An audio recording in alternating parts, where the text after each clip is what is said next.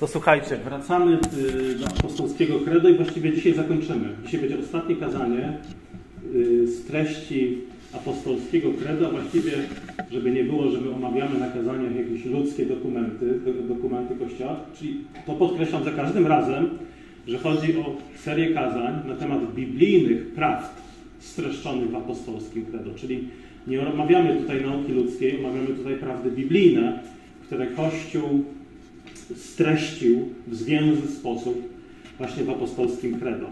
I dzisiaj, yy, dzisiaj ostatnie słowa. Wierzę, ostatnio mówiliśmy, wierzę w ciała zmartwychwstanie i dzisiaj prawda o żywot wieczny. Amen. Wierzę w żywot, wierzę w żywot wieczny. Pomódlmy się.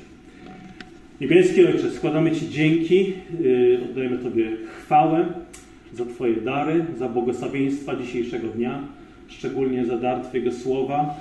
Prosimy Cię, aby, aby, aby niczym wieczny miecz Twoje słowo rozcinało nas, uśmiercało w nas to, co grzeszne, to, co niepoddane Tobie, abyśmy byli coraz bardziej podobni do obrazu Jezusa. I modlimy się to właśnie w Jego imieniu. Amen. Czyli kończymy dzisiaj serię kazań z biblijnych prawd wiary, apostolskiego credo. Wierzę w żywot wieczny. Zacznijmy od tego, czym jest Ewangelia. Tutaj, żeby zarysować kontekst prawdy czy wiary w żywot wieczny, zacznijmy od tego, czym jest Ewangelia. Ewangelia to jest dobra nowina o tym, co Bóg uczynił dla nas w Chrystusie. Czyli Ewangelia to jest opowieść o osobie i dziele Jezusa Chrystusa.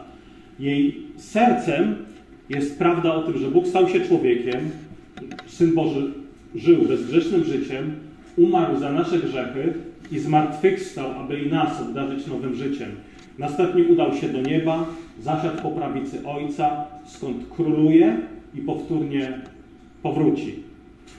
Czyli Ewangelia to jest krótko mówiąc opowieść o tym, co Bóg uczynił w Jezusie. Nie o tym, co my mamy uczynić albo co czynimy, ale o tym, co czyni Bóg. Dlatego mówimy, że Ewangelia to jest jeden wielki tryb oznajmujący. Bóg dał nam Ewangelię, aby przywrócić z nami wspólnotę, społeczność. Dlaczego? Dlaczego potrzebowaliśmy przywrócenia społeczności z Bogiem? No ponieważ, jak wiemy, Bóg stworzył nas w Adamie i Ewie jako, jako niewinnych ludzi w stanie niewinności, a jednak z powodu nieposłuszeństwa naszych pierwszych rodziców wszyscy, można powiedzieć, wszyscy tam byliśmy. Wszyscy chwyciliśmy owoc, wszyscy popadliśmy w duchową śmierć.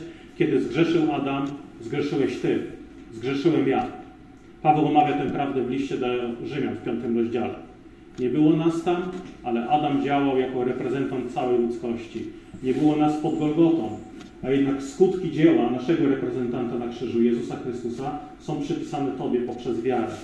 Czyli wszyscy byliśmy w ogrodzie, wszyscy byliśmy w Adamie, w naszym reprezentancie, czyli grzech, również nas, nasz grzech, zerwał więź z Bogiem. Natomiast Ewangelia jest zaproszeniem, Bożym zaproszeniem do powrotu do Niego. Czyli Bóg, można powiedzieć, uczynił wszystko, żebyśmy mieli odnowioną społeczność z Nim. Bóg zaprasza nas, można powiedzieć, z powrotem do ogrodu, do miejsca najświętszego, do bliskości z Nim, do społeczności z Nim.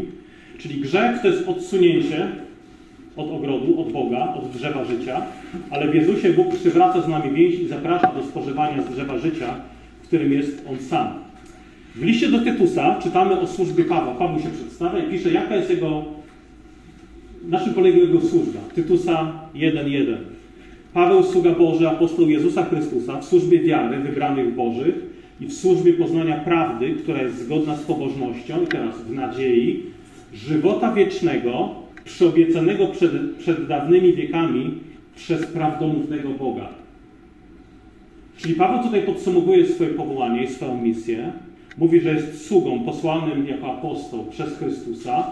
Jest to zgodne z wiarą wybranych Bożych, jak nazywa chrześcijan, i poznaniem prawdy zgodnej z pobożnością.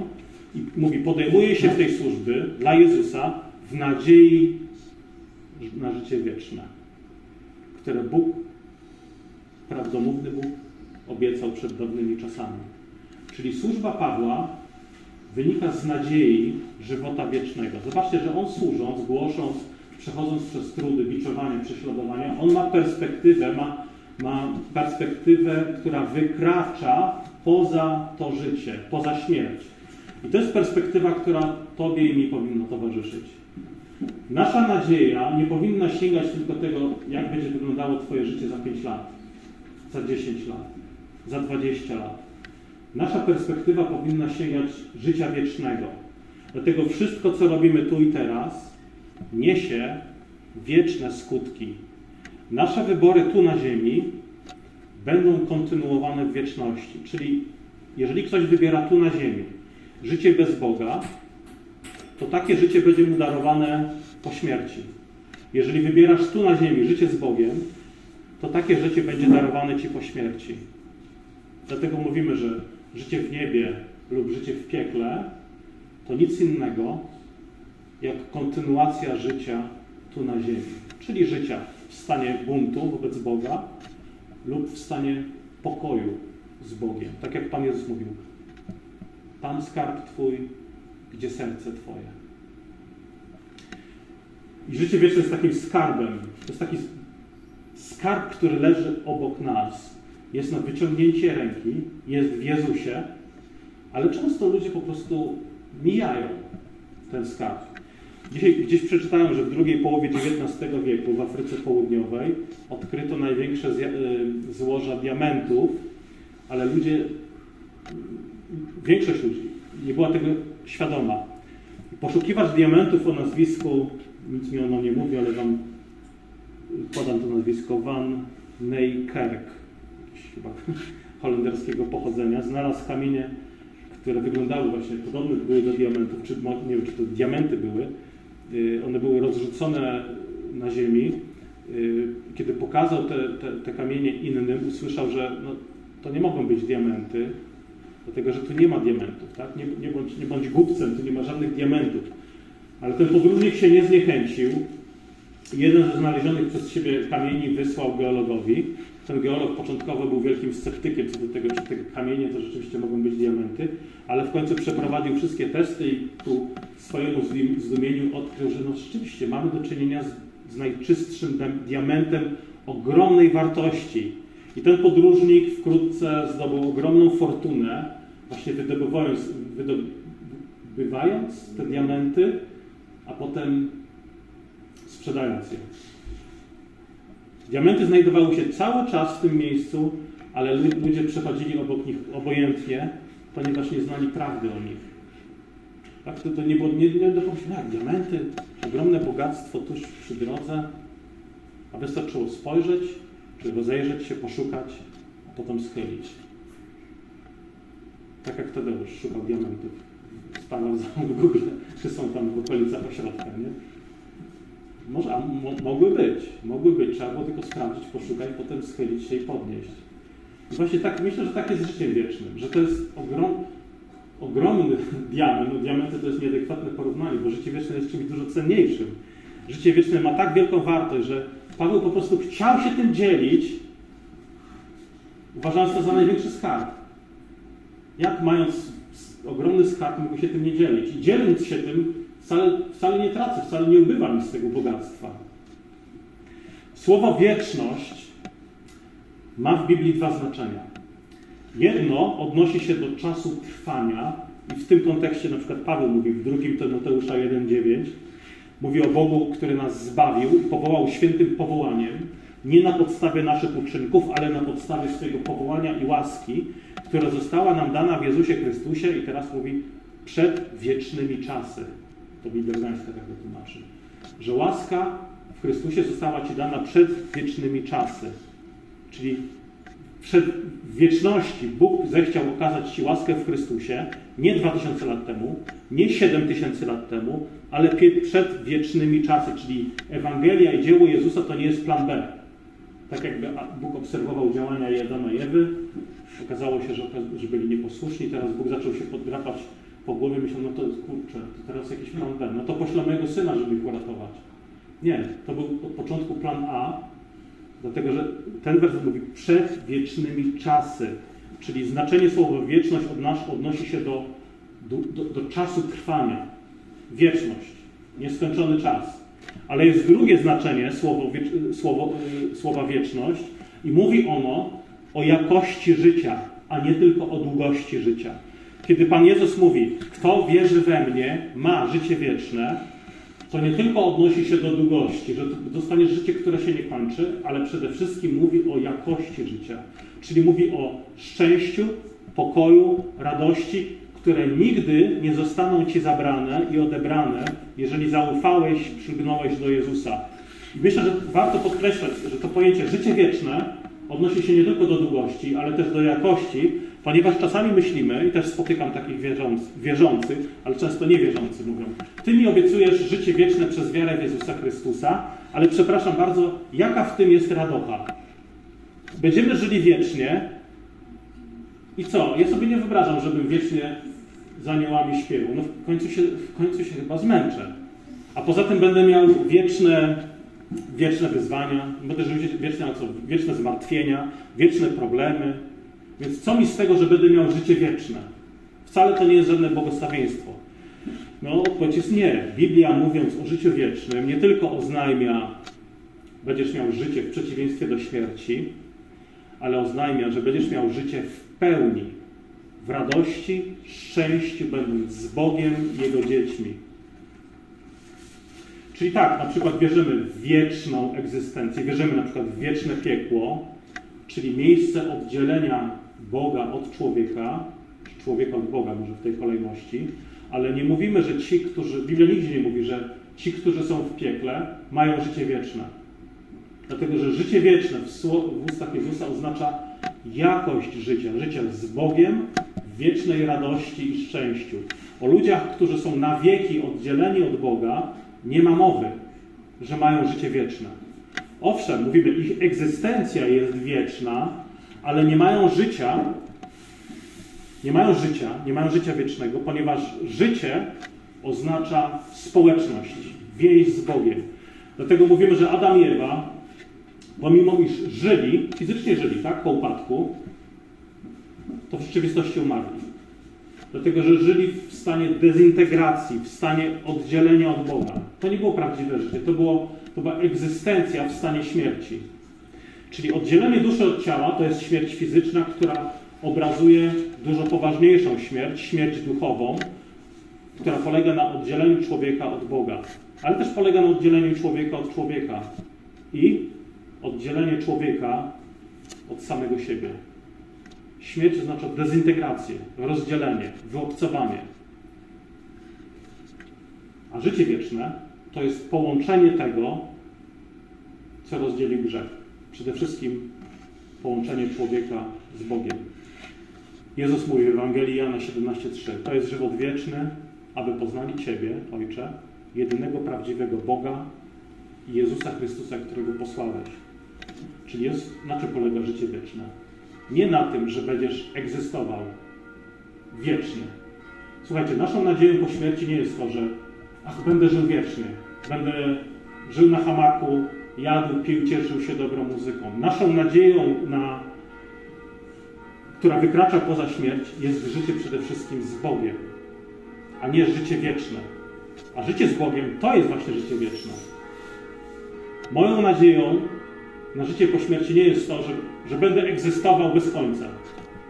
To nie jest taki duchowy ateizm, że a, będę żył wiecznie, ale właściwie nie ma w tym nigdzie Boga. Nie moją nadzieją jest to, że spotkam się z Jezusem, że będę żył z Nim na wieki. Czyli życie wieczne to poznanie Jezusa, a poznanie według Biblii to nie jest nabywanie encyklopedycznej wiedzy, tak jak czasami e, pukają do mnie tak zwani świadkowie Jehowy, cytują ten werset 17.3 Jana, że musisz poznać Boga, żeby mieć życie wieczne. Czyli musisz studiować z nami strażnicę. Ale poznanie Boga biblijnym ujęciu to nie jest nabywanie o nim wiedzy. Można mieć głowę pełną wiedzy o Bogu, a skończyć w piekle. Dlatego poznanie Boga według Biblii to jest więź. Kiedy czytamy na przykład, że Izaak poznał Rebekę, oznacza to, że złączył się z nią w intymny sposób. Złączył się z nią. Poznanie oznacza połączenie. Mogliśmy śpiewać w tym czasie. Nie wycebulowaliśmy dzwonu nie kompanii Walwy. Czyli Poznanie, jeszcze raz, oznacza intymną więź. I nie możemy mówić o życiu wiecznym poza kontekstem więzi z Jezusem. Oczywiście w różnych religiach, zwróćcie uwagę, też mamy różne koncepcje życia wiecznego, jakiejś, jakiejś nadziei, która wykracza poza śmierć. Ale według Pisma Świętego życie wieczne to nie jest jakaś koncepcja y, życia po śmierci. Życie wieczne jest uosobione w Jezusie. Pan Jezus powiedział, ja jestem droga, prawda i żywot. Nikt nie przychodzi do Ojca inaczej, jak tylko przeze mnie. Ja jestem droga, prawda i życie. Nikt nie przychodzi do Ojca inaczej, jak tylko przeze mnie. Jezus jest życiem. Mieć życie to znać Jezusa Chrystusa, to, to ufać Jemu. Jezus powiedział też w Ewangeliach, że przygotował, kiedy przed swoim odejściem, że przygotował dla swoich uczniów miejsce w niebie. Przygotował je przed założeniem świata. Dlatego znowu to jest ogromna pocieka, bez obaw, kiedy myślisz znowu, kiedy myślisz o wieczności, niektórych to może przerazić wieczność, no ale co tam będę robił, ale yy, nie musisz się bać, nie musisz myśleć o tym, że pójdziesz do nieba i będziesz teraz bezdomny. Będziesz się błąkał po jakichś złotych niebiańskich ulicach i właściwie nie będziesz wiedział przez wieczność, co ze sobą zrobić. Yy, to nie jest tak, że nie będziesz miał domu, ale przez całą wieczność yy, będziesz z Chrystusem, będziesz z Bogiem. To nie jest tak, że masz wieczność na szukanie swojego gniazdka, sposobu na życie po śmierci. Bóg wszystko przygotował. Masz przygotowany dom w niebie. Kiedy się tam udasz, wszystko będzie przygotowane. Nie będzie bezdomnych, którzy nie będą wiedzieli, co ze sobą zrobić. Nie będzie błąkających się kundelków na ulicy. Nie będzie ludzi niewdzięcznych, którzy będą chodzili gdzieś po ulicach i mówili, jejku, to wszystko jest przesadzone, to jest zbyt piękne w ogóle nie podoba mi się to. Nie. nie. Dobry, właśnie, do, ciekawe, dobrym obrazem nieba, tej niebiańskiej świątyni, jest ziemska świątynia, którą miał budować Salomon na Boże polecenie. Zwróćcie uwagę, że w Księdze Królewskiej 6.7 czytamy, że świątynię budowano z kamieni gotowych, już przyciosanych w, ka w kamieniołomach. Natomiast w czasie budowy tej świątyni czytamy właśnie w Księdze Królewskiej, że nie było słychać siekier, dźwięku młotów, nie było słychać w ogóle żadnego żelaznego narzędzia. Wszystko do siebie pasowało. Wszystko miało swoje miejsce, wszystko było idealnie dopasowane. I tak samo będzie w niebie. Wszystko będzie do siebie pasowało, ponieważ Jezus powiedział, że przygotował tam dla Ciebie miejsce. I myśl o śmierci nie musi dla wierzących oznaczać trwogi.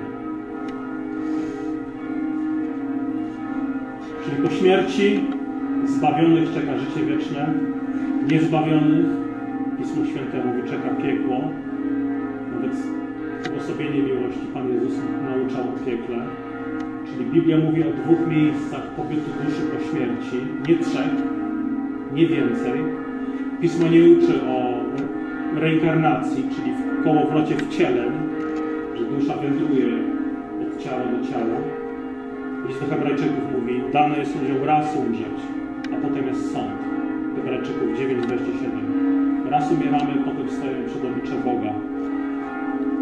Niekiedy, kiedy wspominamy o tych dwóch miejscach pobytu duszy po śmierci, niebo i piekło, trudno nam sobie wyobrazić piekło, ale tak samo trudno nam sobie wyobrazić niebo. Mi, mi ciężko jest sobie wyobrazić niebo, tak samo jak ciężko wyobrazić piekło. Niektórzy z tego powodu odrzucają wiarę w piekło, są tacy, którzy odrzucają wiarę w niebo. Nie potrafię sobie tego wyobrazić. Ale prawdziwy problem, nie wiem kto to powiedział, czy C.S. Lewis, czy Chesterton, że prawdziwy problem nie polega na tym, jak grzesznik może trafić do piekła, ale na tym, jak grzesznik może trafić do nieba przed oblicze świętego Boga. Że to jest prawdziwy problem, który wymagał rozwiązania. I to jest rozwiązanie, które znajdujemy w dziele Jezusa, w Jego śmierci i zmartwychwstaniu. To jest, słuchajcie, prawdziwa tajemnica. Nie to, jak grzeszny, zbuntowany człowiek trafia do piekła, ale to, jak grzeszny, zbuntowany człowiek trafia do nieba. To jest tajemnica. A kiedy człowiek trafia do piekła, to po prostu otrzymuje to, na co się zdecydował. Tak wybrał życie bez Boga, więc piekło jest kontynuacją życia bez Boga. Zbieraniem też człowiekowi w piekle nie dzieli się żadna niesprawiedliwość, po prostu zbiera to, co zasiał. Człowiek żyjący w ciemności na ziemi, żyje w ciemnościach po śmierci. Nie ma w tym nic logicznie sprzecznego. To jest pewna konsekwencja. Ale pomyślcie o tym. Ja to jeszcze nie mówię. Dzisiaj jest święto, nie? W kościele rzymskokatolickim. Zaczęli za 15-12, ale za 15-12. Więc pewnie o 12 skończą. Także musicie się dzisiaj wyjątkowo skupić na tym, co tu jest mówione. Czyli grzesznik w piekle to nie jest żadna jakaś logiczna nie, niekonsekwencja, ale grzesznik w niebie to jest prawdziwa tajemnica naszej wiary. Tak? Ja, ja tego zupełnie nie rozumiem. Grzesznik w niebie i to jest tajemnica wiary objawiona właśnie w śmierci bezgrzesznego człowieka, Boga na drzewie krzyża. Salomon mówi, że Bóg włożył wieczność w nasze serca. W Kaznodziei 3.11. Wszystko pięknie uczynił w swoim czasie, nawet wieczność włożył w ich serca, a jednak człowiek nie może pojąć dzieła, którego dokonał Bóg od początku do końca. Zobaczcie, mamy w sobie wyryte gdzieś w sercu tą tęsknotę za wiecznością. Dlatego żadna ziemska rzecz nie daje nam trwałego szczęścia, bo nie po to jest stworzona. Nie jest w stanie tego zrobić. Ziemskie rzeczy, ludzie mogą dać nam szczęście w jakimś wymiarze doczesnym. Ale czasami tracimy rzeczy, ludzie odchodzą, ludzie umierają. Dlatego C.S. Powiedział, żebyśmy nie uzależniali szczęścia od rzeczy, które możemy utracić. Jezus natomiast powiedział, kto spożywa ciało moje i pije krew moją, ten ma żywot wieczny, a jego wskrzeszę w dniu ostatecznym. W innym miejscu mówi, ja daję żywot wieczny owcom i nie giną na wieki, nikt nie wydrze ich z ręki mojej. Jeszcze jeden werset. Jak dałeś mu władzę nad wszelkim ciałem, mówi Jezus, aby dał żywot wieczny tym wszystkim, których mu dałeś. A to jest żywot wieczny, aby poznali Ciebie, jedynego prawdziwego Boga, Jezusa Chrystusa, którego poznałeś. Jezus jest życiem Jezus obdarza życiem wiecznym. Dlatego mówimy, że tylko Jezus może zaspokoić Twoje najgłębsze pragnienie szczęścia, pragnienie kochania, pragnienie bycia kochanym i to przez całą wieczność. To jest to ostateczne spełnienie. Tylko Jezus może Ci to dać. Czyli kluczowe pytanie dzisiaj jest takie. Jakie jest Twoje pragnienie? Czego pragniesz? Jaka jest Twoja nadzieja? I przede wszystkim, czy przylgnąłeś do Chrystusa? Czy zaufałeś Jemu? Mamy Bożą obietnicę dla ludzi wierzących. W liście do Rzymian 2,7 Paweł mówi tym, którzy przez trwanie w dobrym uczynku dążą do chwały, czci i nieśmiertelności da żywot Przez trwanie w dobrym uczynku, tym, którzy przez trwanie w dobrym uczynku dążą do chwały, czci, nieśmiertelności da żywot wieczny. Czyli naszą nadzieją jest życie wieczne, które Bóg obiecał, dał wszystkim, którzy zaufali Jezusowi. Czyli musimy mieć perspektywę wieczności. Dzisiaj żyjemy w kulturze, gdzie mamy dwie tendencje. Pierwsza polega na chodzeniu, może być z głową w chmurach. Chrześcijanie mówią, mam żywot wieczny tylko tym się zajmuję, sprawami nieba. Nie interesują mnie sprawy ziemi. Ja czekam na wieczność. I z tego wynika, zwróćcie uwagę, czasami nasi bracia komentują na przykład y, zaangażowanie chrześcijan w pomoc bezdomnym, jakieś służby charytatywne. Mówią, nie głoś na temat, nie wiem, dyskryminacji, segregacji ludzi. Mów raczej, jak, jak człowiek może mieć życie wieczne. Ja czasami spotykam się z takimi komentarzami. Nie mów o dyskryminacji ludzi, nie mów o prawach człowieka. Mów o tym, jak ludzie mogą mieć życie wieczne. Czyli innymi słowy, wytnijmy ten czas życia człowieka na ziemi, pokażmy zupełną obojętność na ludzką krzywdę, na zniewolenie, na cierpienie i po prostu czekajmy na wieczność. Ale słuchajcie, kiedy Kościół sprzeciwia się złu tu na ziemi, to właśnie zajmuje się sprawami nieba. Kiedy Kościół milczy na temat zła tu na ziemi, jest jak zwietrzała sól, mówi Pan Jezus. Niosąc ulgę bliźniemu, kiedy stajesz w obronie godności człowieka, wolności człowieka, sprzeciwiając się nękaniu, zniewalaniu, po prostu co robisz w ten sposób? Mówisz, że nie oddzielam Boga od ludzi. Nie oddzielam nieba od ziemi. Nie oddzielam Boga od życia. Nie oddzielam Boga od świata. Jeżeli ktoś chce głosić Ewangelię, która jest oderwana od życia bliźniego, od realnego życia, to obawiam się, że taka osoba po prostu zawęża moc, skutki Ewangelii w naszym codziennym życiu. Chrześcijanin, który zna Boże serce, chrześcijanin, który doświadczył Jego dobroci, nie może być obojętny na ludzką krzywdę. Pan Jezus mówi, że nawet kubek zimnej wody podany ze względu na Jezusa nie jest obojętny w niebie. Pan Jezus mówi w podobieństwie, król odpowiadając mówi, zaprawdę powiadam wam, cokolwiek uczyniliście jednemu z tych najmniejszych moich braci, mnie uczyniliście. Czy to ma znaczenie? Kościół zawsze stawał w obronie uciśnionych, kiedy chrześcijanie budują szpitale, przytułki dla bezdomnych, opiekują się samotnymi matkami, kobietami doświadczającymi przemocy, kiedy przyjmują porzucone dzieci, nie robią czegoś przeciwnego wobec głoszenia Ewangelii, wobec głoszenia życia wiecznego. Po prostu wtedy robimy coś, co jest owocem przyjęcia Ewangelii i życia wiecznego. Po prostu kochamy bliźniego w czynie. Natomiast druga tendencja, czyli pierwsza tendencja to jest takie chodzenie w, głowach, w głową chmura. Mam życie wieczne, więc nie obchodzą mnie sprawy ziemskie. Druga tendencja to jest właśnie zatracanie się w sprawach ziemskich. W liście do Kolosan Paweł mówi o tym, co w górze myślcie, nie o tym, co na ziemi. Nie oznacza to obojętności na rodzinę, na sprawy ziemskie, na sprawy naszego kraju. Chodzi po prostu o perspektywę nieba. To, co tu robisz, w tym zawsze powinieneś mieć perspektywę wieczności. Możesz mieć, słuchaj, możemy walczyć o wolność ekonomiczną, możemy walczyć o biblijne wartości w społeczeństwie, a jednocześnie zatracić duszę. Tak jak Pan Jezus mówi, możesz mieć spiklerze pełne bogactwa zdobytego na wolnym rynku w całkowicie uczciwy sposób, a nie być bogatym w Bogu. Dlatego nie możemy się zatracić całkowicie w sprawach ziemskich, tak jakby to było wszystko, czym wypełnione jest nasze, nasze życie. Pan Jezus mówi, życie to jest coś więcej niż odzienie i chleb.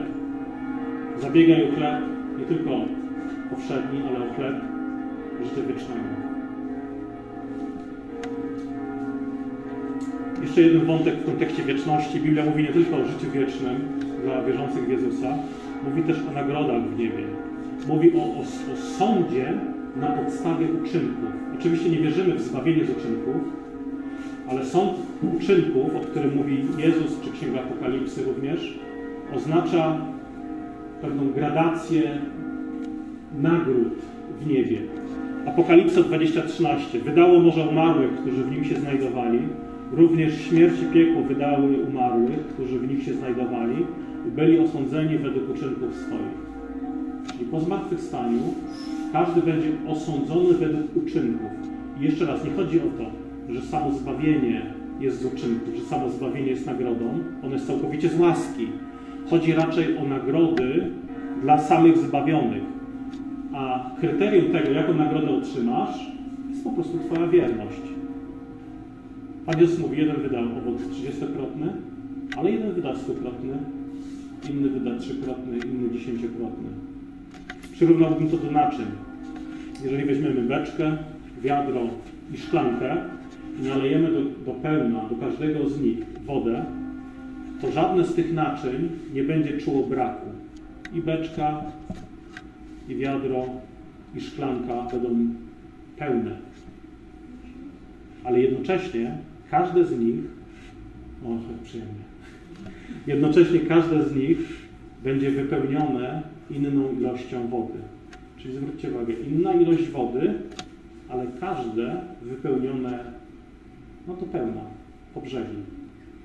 Myślę, że ten obraz powinien nam pomagać w myśleniu, że w niebie będą zarówno ci, którzy wydali owoc stukrotny, ale też ci, którzy wydali owoc dwudziestokrotny. Dalej, myśląc o niebie, myślmy o tym też, że ostatnią sceną w Biblii jest Nowe Jeruzalem wstępujące z nieba na ziemię. Czyli Bożym celem dla nas jest zmartwychwstanie ciał i życie wieczne na nowej ziemi i nowym niebie. To będzie jedna rzeczywistość. Niebo połączone z ziemią. Bóg będzie mieszkał ze swoim ludem na wieki. W modlitwie pańskiej prosimy, by Królestwo Boże, mówimy, przyjdź Królestwo Twoje. Czyli co? Mówimy, nie mówimy, odejdź Królestwo Twoje do nieba, tylko przyjdź Królestwo Twoje tu, na ziemię. Czyli prosimy, żeby Boże rządy obejmowały całą ziemię. Yy, wersety, które mówią o tej ostatecznej rzeczywistości, już w wieczności, to jest na przykład Apokalipsa 21:2. Widziałem miasto święte, Nowe Jeruzalem, tutaj właśnie mówi, wstępujące z nieba od Boga, przygotowane jak przyozdobiona oblubienica dla męża swego. Księga Izraasza 65:17. Oto ja stworzę nowe niebo i nową ziemię i nie będzie się wspominało rzeczy dawnych i nie przyjdą one na myśl nikomu. Jeszcze jeden Izajasza 11:6. Będzie wilk gościem jagnięcia, a lampart będzie leżał obok koźlęcia. Ciele i lwiątko i tuczne bydło będą razem, a mały chłopiec je poprowadzi. Krowa będzie się pasła z niedźwiedzicą, ich młode będą leżeć razem. A lew będzie karmił się słomą jak wół. Niemowlę bawić się będzie nad jamą żmii, to co dzisiaj śpiewaliśmy, y, co się w opiekę odda Panu swemu. A do nory węża wyciągnie dziecię swoją rączkę. Nie będą krzywdzić ani szkodzić na całej mojej świętej górze, bo ziemia będzie pełna poznania Pana, jakby wód, które wypełniają morzem. Czyli ziemia jest ważna dla Boga, człowiek jest ważny dla Boga, Ty jesteś ważny dla Boga, Bóg Cię kocha, Bóg zaprasza Cię do życia wiecznego z Nim. Bóg mówi, wszystko przygotowane. Mój Syn umarł za Twoje grzechy. Mój Syn zmartwychwstał, aby obdarzyć Ci nowym życiem. Ale zaufaj Jemu. I niech ta ufność to nie będzie tylko deklaracja. Oczywiście deklaracja jest ważna, tak? Wyznajemy wiarę co tydzień, przyznajemy się do Boga w naszych codziennych jakichś kontekstach, ale to nie mogą być tylko słowa, ale wyznawaj wiarę swoimi czynami. To jest niesamowite, że Bóg obiecał grzesznikowi, takiemu jak ja, Ty, życie wieczne. Nie tylko chodzi o długość, chodzi o jakość. Życie pełne pokoju, radości, szczęścia, bo Bóg będzie pośród nas, Bóg będzie pośród swojego ludu. I tak zawsze będziemy z Jezusem. Pomódlmy się. Ojcze, dziękujemy Tobie za Twoje słowo. Dziękujemy Ci za obietnicę życia wiecznego, że, że życie wieczne już zaczyna się dla nas teraz poprzez wiarę Jezusa i śmierć jest tylko przejściem do innej rzeczywistości, ale jest kontynuacją. Też po, po, po śmierci kontynuujemy to życie wieczne, które obiecałeś i obdarowałeś nas już nim teraz. Dziękujemy Ci, że życie wieczne oznacza życie z Jezusem, że znać Jezusa to jest prawdziwe życie, życie w obfitości. Daj Panie, aby każdy z nas e, był narodzony na nowo, żył z Jezusem, podążał za Nim. Dziękujemy Tobie, Panie, że wyrwałeś nas z ciemności, też szczelości piekieł, że Twój Syn stał się jednym z nas, aby przywrócić nam pokój z Tobą i obdarzyć życiem, życiem, życiem wiecznym. Ciebie, Panie, za to chcemy chwalić, Tobie chcemy za to dziękować. Amen.